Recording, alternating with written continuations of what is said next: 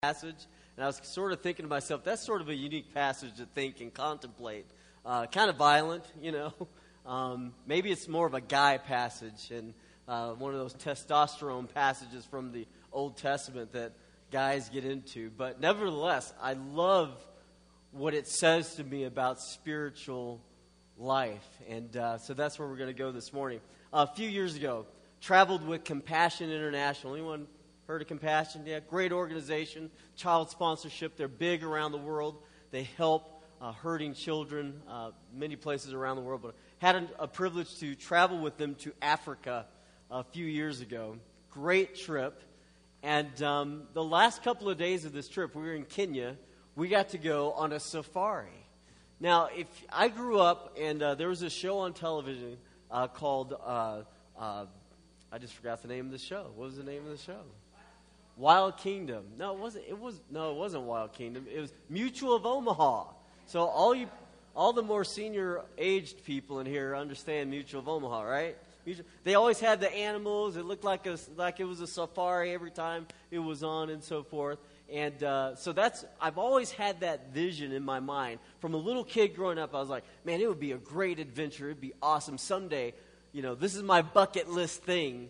I'm going to go on a safari. So here I am. I get to go to Africa, and the last couple of days we're there with compassion. They take us on a safari, and so we are in we're in uh, we're in the Serengeti. It's during the time of the migration, so the wildebeest have come up and wildebeest everywhere. I mean, it's just it's very Lion King. You see that movie? They just re-released it.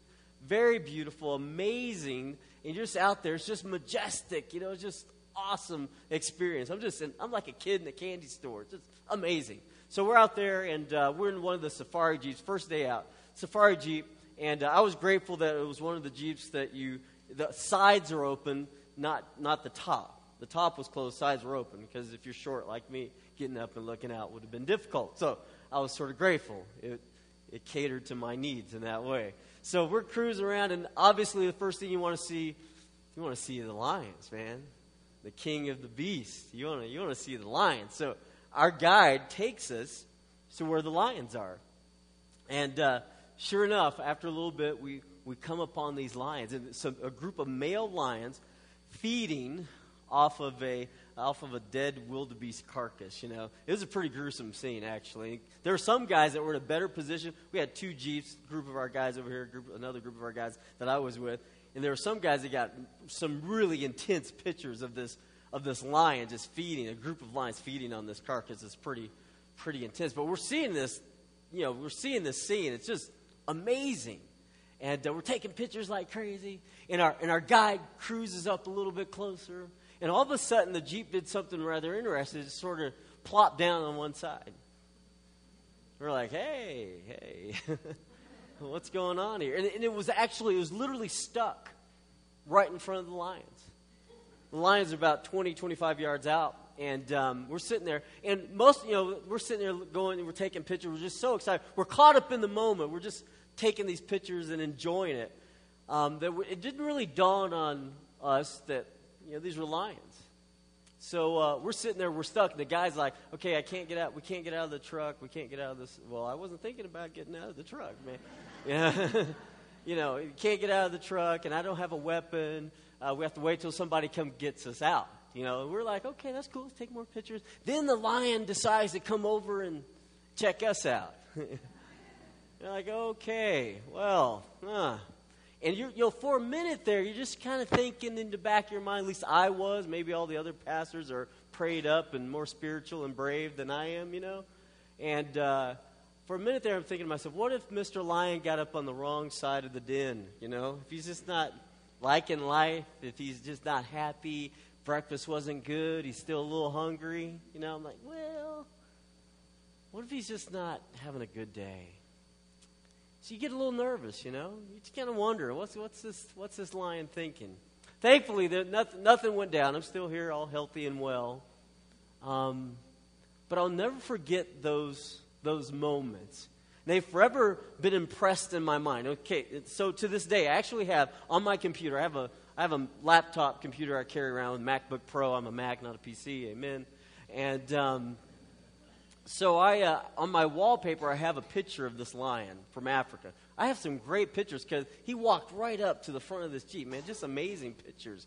But I keep the picture of that lion in front of me because there's a passage of Scripture that always comes to mind from, from the book of Peter. And it says that, uh, that we have an enemy that goes about as a roaring lion, seeking whom he might devour. And I've always, I, have always had that, that passage in my mind. I always think about that image of that, of, that, of that lion and how intense it was, and how big and how powerful, and what a presence that animal had. I always think to myself that, that you know what, I'm going to keep that ever in front of me because I, I always want to be reminded of, of the great spiritual challenges that exist in this day and age. So that lion for me in my spiritual life represents what I believe to be the great spiritual challenges of the day. And I'm going to share that with you this morning. Because I, I, I really believe that we do have an enemy out there, and he doesn't like us. He doesn't like you. He doesn't like the way you look. He doesn't like the way you act. He doesn't like the way you smell. He doesn't like the way you walk or talk. He just don't like you. He don't like your family. He don't like anything about you. And the truth of the matter is, he is big and he is bad and he wants to devour. And if we're not careful, we will find ourselves succumbing to that pressure. We will, in fact, find ourselves cowering in fear of this great beast that longs to devour us and destroy our spiritual lives. This enemy does not want to see you live the abundant life that Jesus speaks about. This enemy does not want to see you have a life. This enemy simply wants to destroy you. So, I, for me, this, this lion is just ever prominent in the back of my mind, and, and it, I think about it, and it's always on my, it's always on my wallpaper. My, and here's, here's what I believe it represents in this day and age, in this culture. It's a little bit uncomfortable. You guys cool with uncomfortable? This is second service. Y'all supposed to be real cool with uncomfortable. All right, first service, and I, I know, but this service, yeah. It's a little uncomfortable. It's a, it's a word that, you know, we don't often hear in church, maybe we don't necessarily enjoy it. It'll be a little bit awkward, but that's okay. We're going to go for it, right? We're going to go with it. Here's the word. This is what I believe are the greatest spiritual challenge that exists in the culture today. And not only is it a challenge to those outside of church, but it's a challenge for those of us within the church. And that is this lust. L U S T, lust. And now that I have everyone's attention, yeah, and now here's the thing that automatically happens. Most of you sort of, you know, you hear that word lust, you go, oh boy, this is for the guys. This is a talk for the men. No, because everyone struggles with this idea of lust. But let's not just stick it in the sexual category. Let's not just think about that passage in Matthew 5 that talks about if a man looks and he's committed lust. No, no, no. Let's expand it a little bit and just talk about the deep brokenness within our own souls. Because I think that we all sort of struggle with lust. You've heard, you've heard, you've heard this. What about the lust for power? Yeah. How does that one work for you? You struggle with that one? There's a reason why we have domestic violence in this country because there's a lust for power, a lust for control. What about a lust for stuff? Hmm, lust for stuff, man. Um, it's called materialism. I got to have more stuff, and I like this thing and that thing. That thing's really nice and shiny, and that's the latest one. Apple Apple is, they're the kings of creating dissatisfaction. I can't stand Apple anymore. We have this love hate thing going on because every time I get an iPhone, they come out with a new one. Every time I get an iPod, they come out with a new one. I got to go get it because I got to have stuff. What about the lust for, you know, I mean, it's all, Lust, let's go there. Lust for more women, lust for more men. There's a reason why we have an epidemic of porn in this culture, right? It's a multi billion dollar industry. are we any more uncomfortable? Don't bring that Bernie back, Pastor Phil. I know he's your friend and all. but really, really, the issue when we get right down to it, there's a problem. There's a problem that we have with lust. Now, let's do a little bit of work on the word lust. Essentially, the, the word means desire.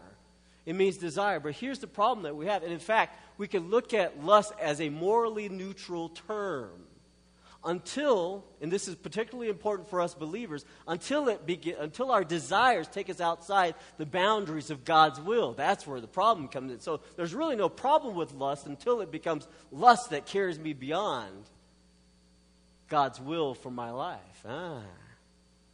And God's will for things. Because it's, no, it's not a problem to have stuff, right? It's okay to have things, it's okay to desire. What's not okay is to desire beyond God's boundaries and God's will. So here's another way that I like to define it. Here's another way that we can sort of uh, capture these thoughts on this idea, this great spiritual challenge, this lion of lust that seeks to devour each and every one, and it plays on the very uh, vulnerableness of our own hearts and souls. Here's a good way to define it lust goes here. Lust is about me. Lust says, more for me. Lust says the world evolves around me. Lust says more for me. Lust says I want more, I need more, and I will get more no matter the cost. Lust says more for me. So there's another path that we could take. There's two options that we have in this life. It's what Jesus came to this earth to talk about and to challenge us with and to try and convince us of. And that's love. Another four letter word. He says you can go with lust, which is all about you, life evolves around you, or you can go with love, where life evolves around me. Love says more for God, lust says more for me. Jesus came and he talked about love and he, he challenged all of us guys. He said, he said, more love for your spouse. In fact, love your spouse in the same way that Christ loved the church and Christ was willing to sacrifice his whole life for the church more for me, more for God, not more for me. Lust or love? Which way will we go? That's the those are the two options.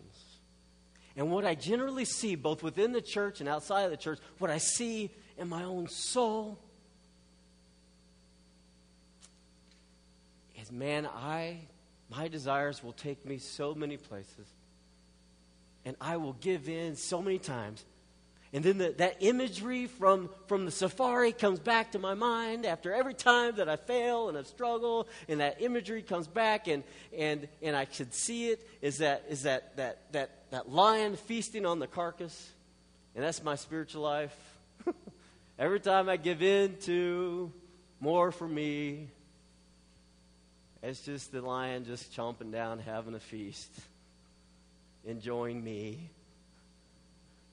And I have to repent and I have to turn back and I have to say, wait a second, this thing isn't about me. It's really all about you, God. It's really all about you. It's never been about me. And I have to keep my desires in check. In fact, I have to go to, go to the Word and go to my knees and just desperately plead with God. Change my desires. Change my heart. Let my desires be your desires. And those are promises in Scripture that say that, that my desires will ultimately become, His desires will ultimately become my desires. And I long for that day. I'm still on the journey with you. The lion consistently nips at me, and sometimes I fail. But nevertheless, the challenge is great. The challenge is huge. And I believe that lion represents the great challenge. So here, I want to take you to this is why this passage is huge, all right? So go to the story of Benaiah, 2 Samuel 23 20. Check this out. What kind of dude do you have to be to scare a lion off, right? So this is what happens. You know, Benaiah is out there, he's cruising around. There's a standoff. The lion sees him, he sees the lion. Now, in my world, Bernie runs, okay? I go. You know, I'm scared of big dogs. So, no, I run. No, he has such a presence. What kind of guy is Benaiah that he has such a presence that the lion takes off and goes the other way. Let, let me back up, give you a little bit more background. David, this, path, this, this section of scriptures where David describes his, uh, his personal bodyguards. These are his mighty men. These are the guys that, that wherever David goes, they are there to protect his glory and his influence as king. So Benaiah has been chosen. And this is why Benaiah has been chosen, because of his, his, his great victories over, over, over, over other warriors and because of this, this, this, this interaction with this lion. But uh, this, is, this is David describing his mighty men. These people who were called to come to his side. These people who were, who were sold out to protect the king and to guard his influence and his glory. So that's, that's who this guy is. That's why, and they sort of lay out his resume here. This is why he got picked over some other dudes. And so Benaiah stand off with the lion. The lion takes off. That's not enough for Benaiah. He wants to go in the direction of the lion. I'm running the other way. He goes towards the lion. And the lion retreats to a pit. And it's not enough for Benaiah he runs and he jumps to the pit. So he wants to get into close quarter combat with the lion in a pit on a snowy day. Utah, where it's slippery and it's cold and it's crazy. And there's only one person, or one, there's, he comes out. He comes out victorious. The lion doesn't. The lion is killed. Now, why is this? I, why is this story so important? I think it. I think it's a beautiful illustration, a powerful illustration of how God would have us deal with the lion and live with the constant pursuit of the lion. And that is this rather than retreat in fear, rather than, not deal with what's going on in our souls, rather than not deal with our lust, I believe that God would say, No, turn in the direction of it, because greater is He that is in you than he that is in the world. See, for some reason, we've forgotten about who it is that we're connected to. For some reason, we've forgotten that there is a presence that comes with us wherever we go. So, whenever the, whenever the lion sort of roams around and prowls about, it's not so much that we need to run, tuck tail, and fear, as much as it is to say, hey, the King of Kings and Lord of Lords is on my side. There's, there's a presence and there's a power within me that is so much bigger and so much more powerful than anything else going on in the world. Uh, does, does that make any sense, my friends, at all? Because the last time I checked, we have a power so, that's available to us that's so that's so big. See, I don't think that believers were meant to simply live in fear and tremble, but we were called to victory. Wow. We were called to, in fact, you know, Paul take Paul spends quite a bit of time with this, and he, he spends a little time talking about this very thing. In fact, most of us think in terms of how we tame the lion, right? How do I bring this thing under control? How do I suppress it? How do I just sort of put it in the cage? Paul says, no, no, no, you got to be like Benaiah. You got to chase it off, jump down in the pit, and kill it. Kill it. What tends to happen for us as believers, spiritually, my life, your life, is I'll let stuff just sort of go along and I won't deal with it. I'll just sort of let it, you know, it's, it's like if you have a leak, if you have a leak in a pipe or something, you don't fix it until there's a flood. Right? If there's a problem, we just sort of hem and haw and beat around the bush until, until it becomes a crisis. Nobody responds until there's a crisis, man. You hear about those, those animals in, in, in, in uh, Ohio? Yeah. Now the governor is saying, boy, don't let anybody have exotic animals anymore in this state. We could go on safari in Ohio, right? and, and that's the problem with us spiritually. You see, none of us really wants to deal with the deep stuff of the soul. My, my desires that move beyond God's will, the lust that is buried deep within. It's the stuff that drives me to sort of control how other people think about me because I want to be in control. It's the, it's the stuff that, that, that drives me to, to get this thing or to get this thing or to pursue that thing or to pursue that thing, knowing full well that it's never been about what God wanted me to do. It's that great lion. But Benaiah says, look, no, no, no. You can kill this thing. You can, you can deal with it. And, and there, there's a God that comes alongside of you, and he's, he's bigger, and he's. It's not you, it's him. It's a presence that God begins to deal with in our hearts and our souls. And um, here's, here's the thing, and this is why this is huge. This is why this is so important. Like Benaiah, who was given the responsibility of the glory and the influence of the king. You and I have a target on our back because we represent the influence and the glory of the king as believers, as followers of Christ. You are, you are seen as, as, as, as you are called to be a champion of the causes of God in the world. You are called to be a champion of, of, the, of the glory and the influence of the king and the culture. You're not called to just sort of sit back and go, oh, yeah, this is okay. I'm going to be on the couch. That's what he said. No, no, no, no, no, no, no. You're called to go chase the lion, rebuke the lion, take on whatever comes at you, not in your own strength, but in his because you represent the glory and the influence of the king. And if you fail, when you give into your lust, when you succumb to, being, to, to this thing that says it's more about you than more about him, the glory and the influence of the king is diminished. The glory and the influence of the king is, is, not, is not what it should be in this culture because believers tuck tail and run. And so the challenge for you and me is to begin to know and understand and fully embrace our calling to be a champion for the King, to live in this day and age with a determination and a conviction and a focus that says, I'm not going to give in to more for me. I'm going to be driven by a deep love and passion for the King. More for the King more for God, not more for me. Jesus continually hinted at this when he was here.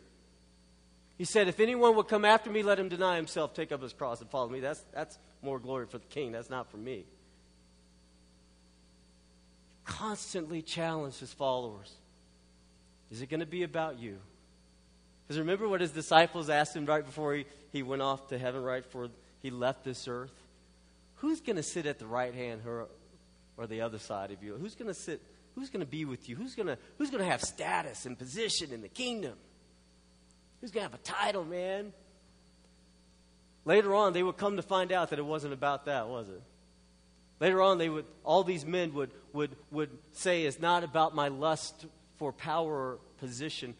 It's really about love for the king, and they'd all give their lives sacrificially.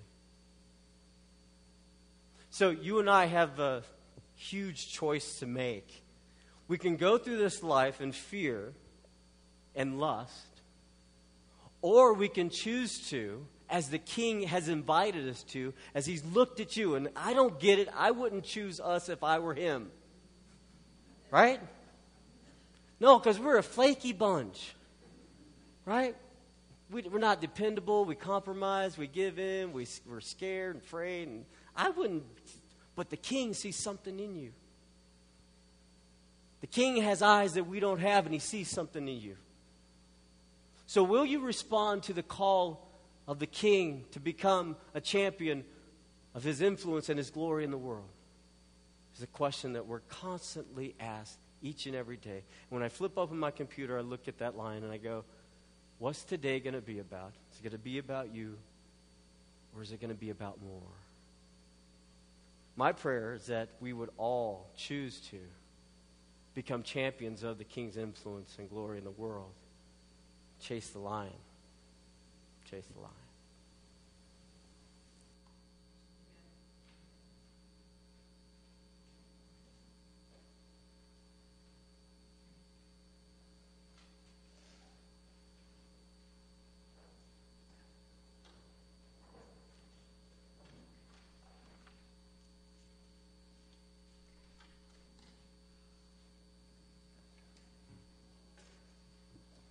Would you guys please stand? We're going to sing Glory to God in response.